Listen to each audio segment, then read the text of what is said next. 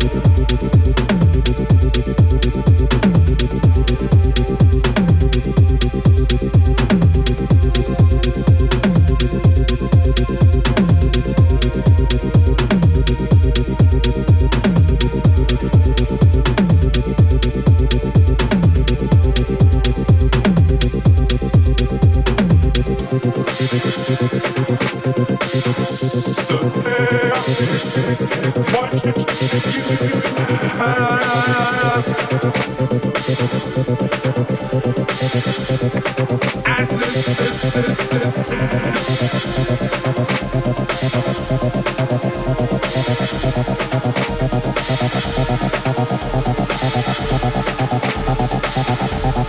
Acid is cancer.